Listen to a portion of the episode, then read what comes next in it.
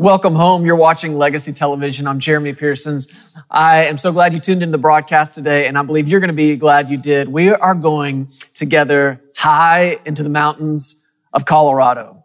I love it up there. If you've never been, then come join me on this trip. Earlier this year, uh, I was invited by Brother Andrew Wommack, who many of you know and love and receive great things from his ministry. He invited me to come and spend some time at their ministry, ministering to their school and to a great congregation that they had there in Woodland Park, Colorado. And we had such an outstanding time together around the Word of God and just in fellowship. It was, it was amazing. It was wonderful. And I really want to share this with you. So for the next two weeks, we're going to be showing you a service that we're calling Pressed but Not Crushed.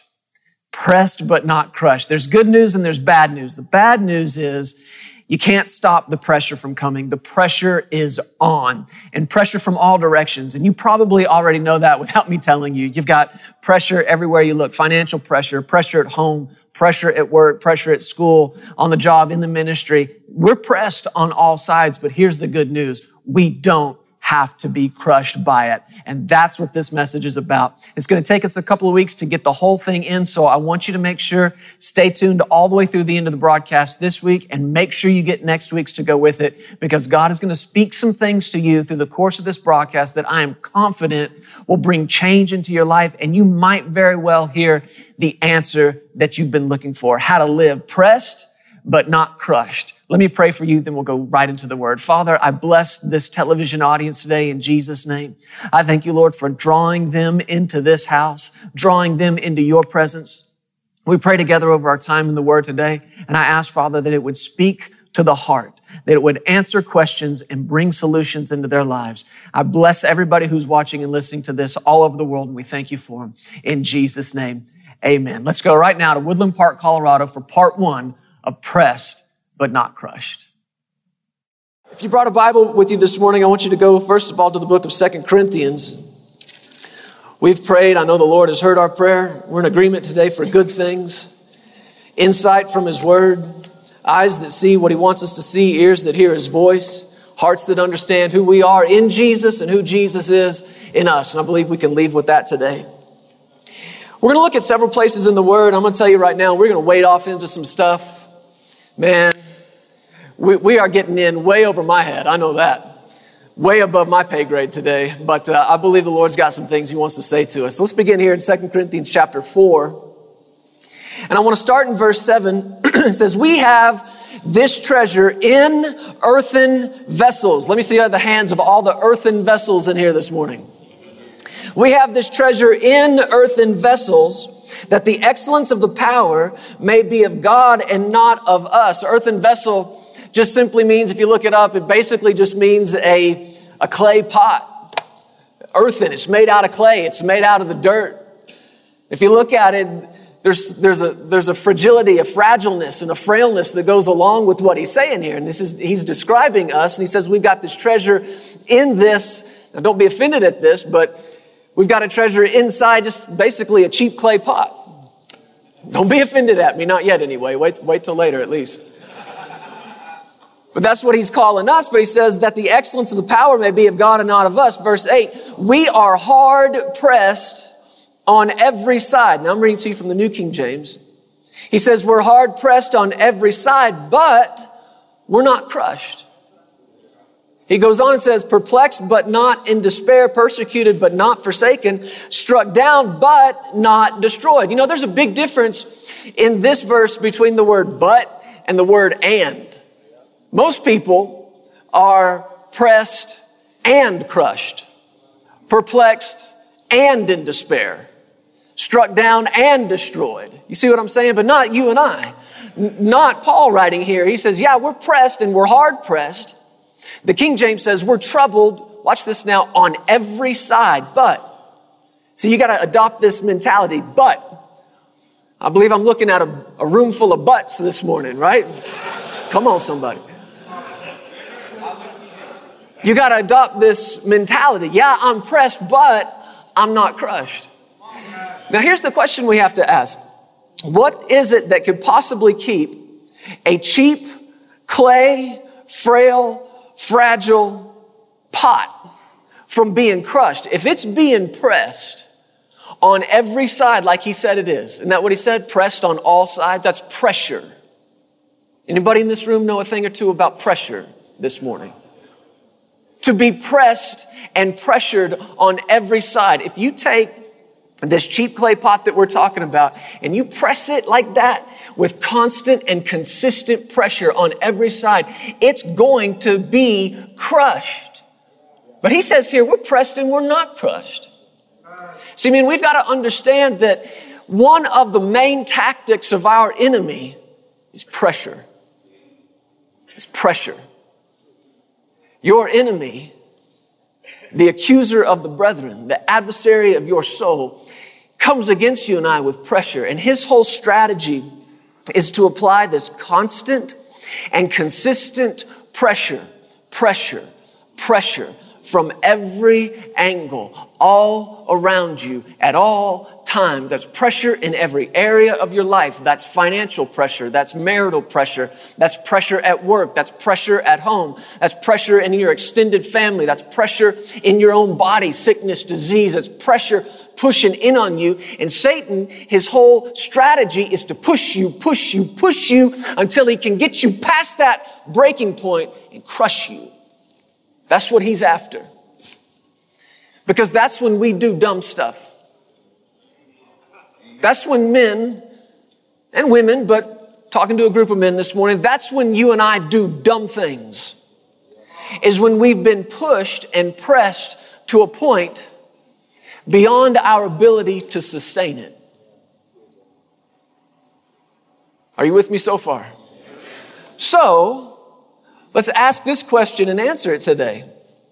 What is it that could keep a cheap clay pot from being crushed under the heavy weight of pressure on all sides?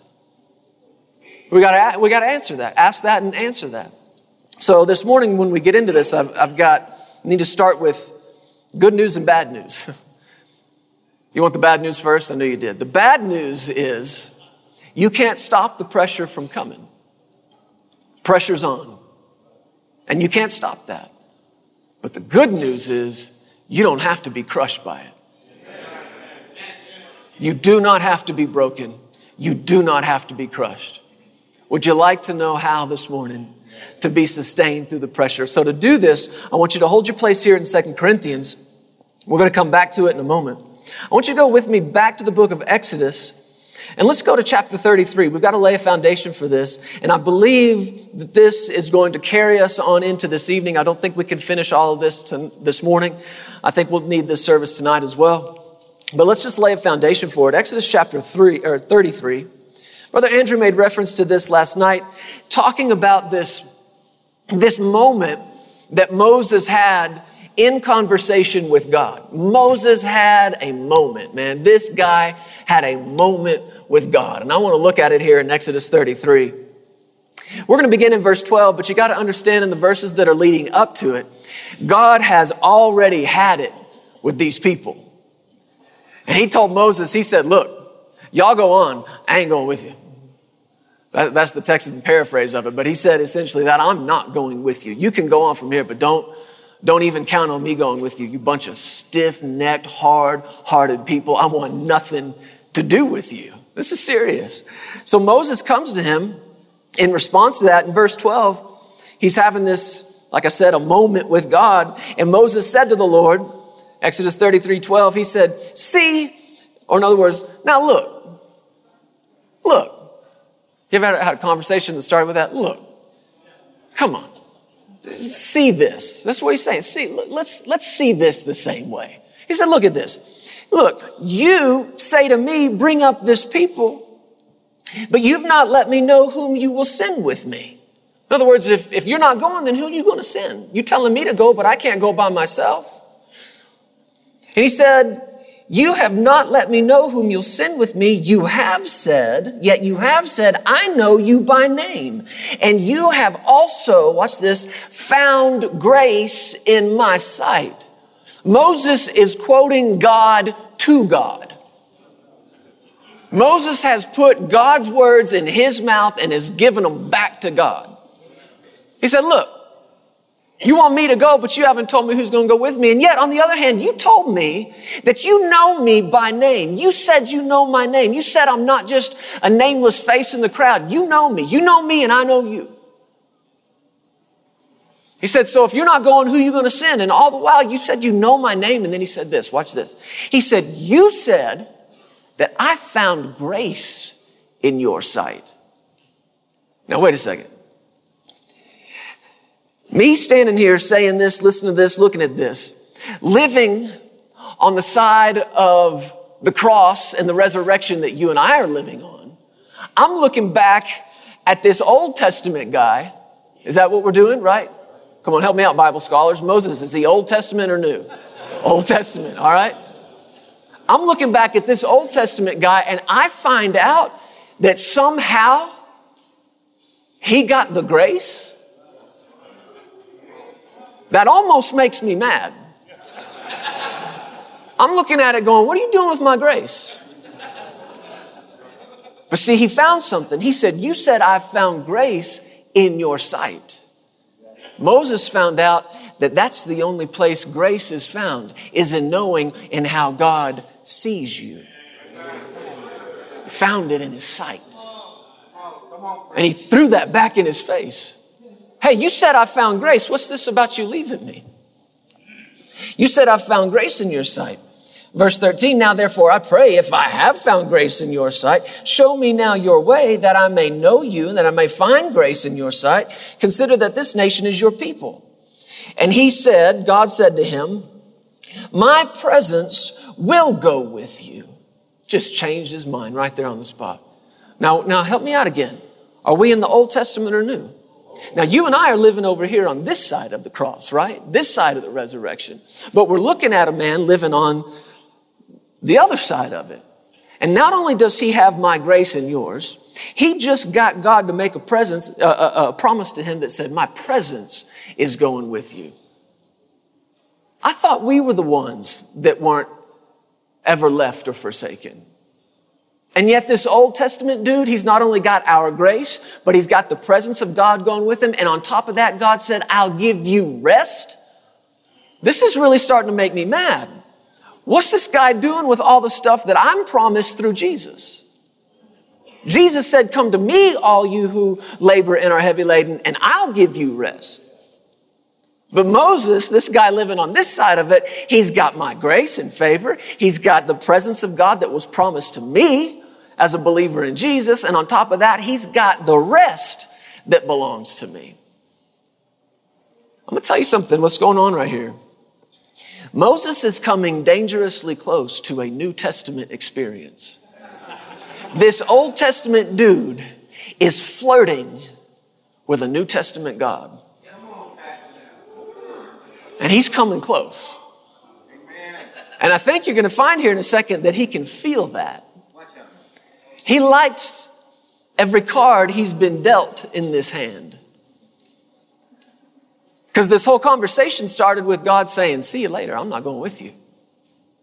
And Moses got in his face and said, Look, quoted God back to him, and it all turned around, and he's got this promise of grace, and this promise of the presence, and this promise of the rest.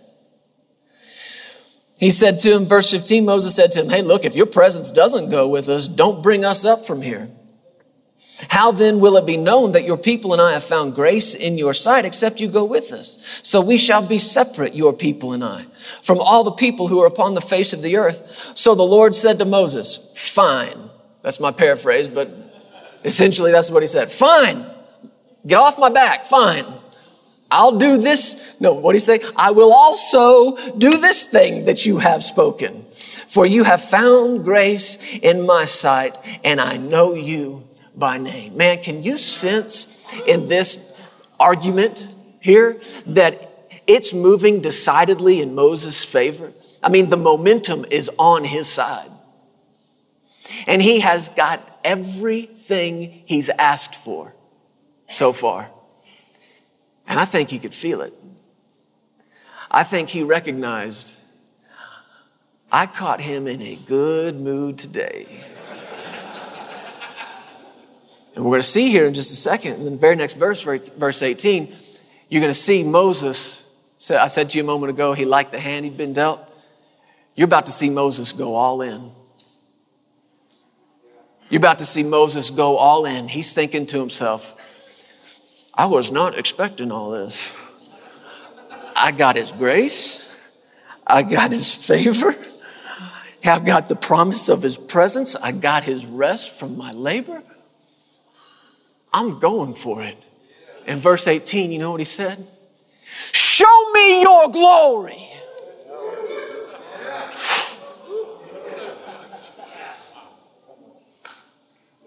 Now, the Bible doesn't record awkward silences,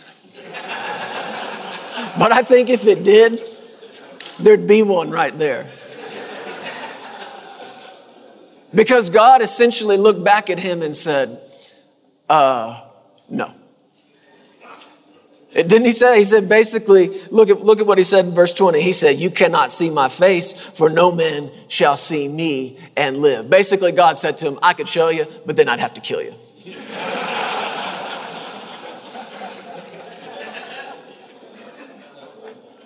God had a, another plan for him, though. The Lord said, Here's a place by me you'll stand on the rock, and so it'll be while my glory passes by. I'll put you in the cleft of the rock, and I'll cover you with my hand while I pass by. Then I will take away my hand, and you will see my back, but my face, everybody say, my face, shall not be seen.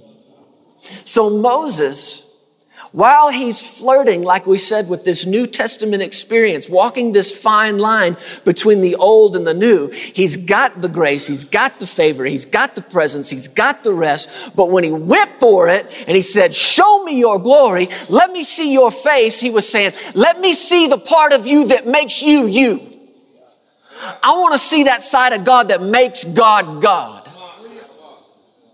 And that's when God said to him, No, you can't see that.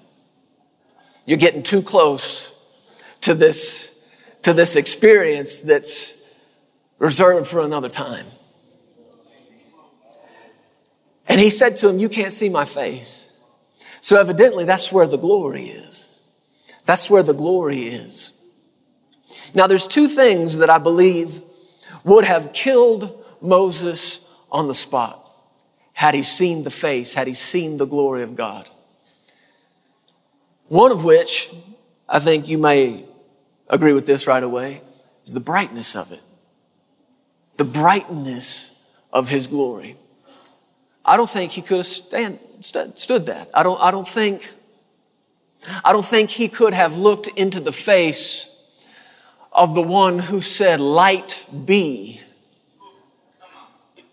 And in response to those words, the glory shot out of him at 186,000 miles per second, spanning across the universe and is still creating at that same rate right now. I don't think Moses could have looked in the face of that. It would have burnt him to a crisp.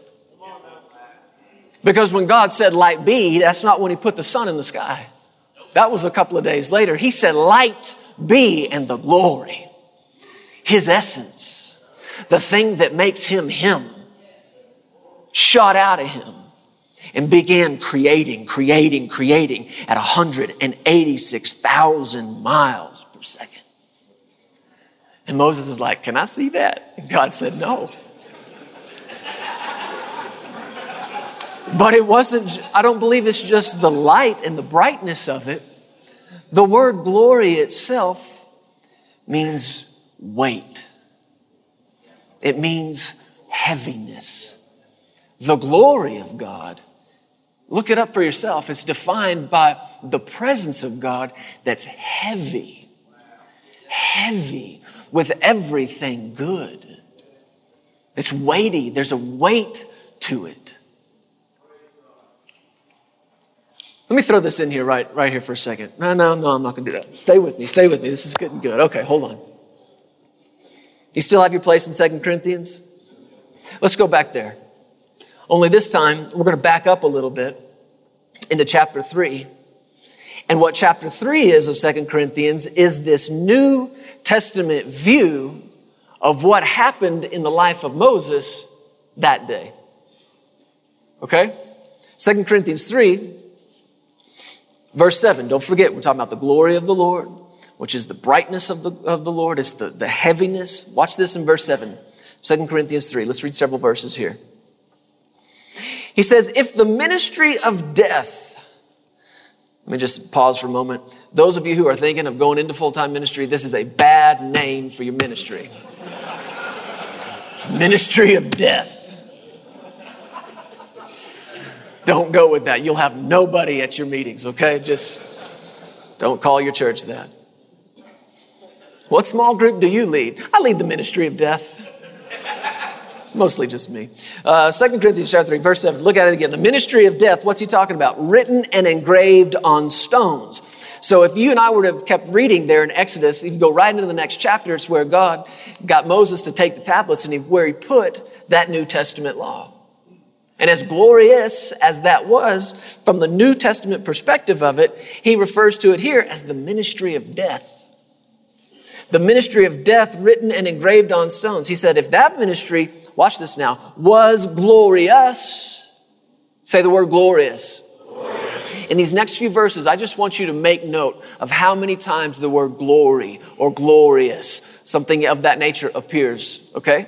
He said, if that ministry, written and engraved on stones was glorious, so that the children of Israel could not look steadily at the face of Moses because of the glory of his countenance, which glory was passing away.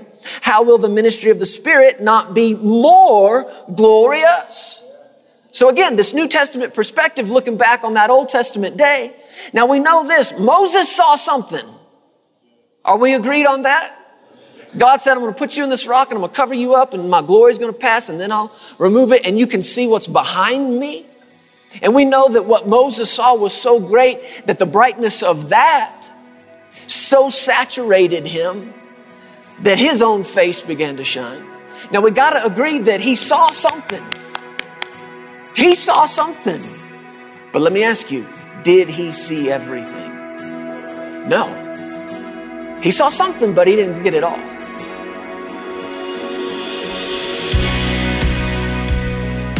Hey, thank you so much for listening to the Legacy TV podcast. We hope you enjoyed this, and if you'd like to hear more of Jeremy and Sarah, subscribe to this podcast and download the Legacy Studios app. From there, you'll have access to the Legacy Television broadcast, the Legacy Letter magazine, and so much more. You can also visit pearsonsministries.com to contact us directly and find out how you can get involved with everything that's happening here at Legacy Studios. Be blessed today. We love you. Remember, you are always welcome here in the House of Faith.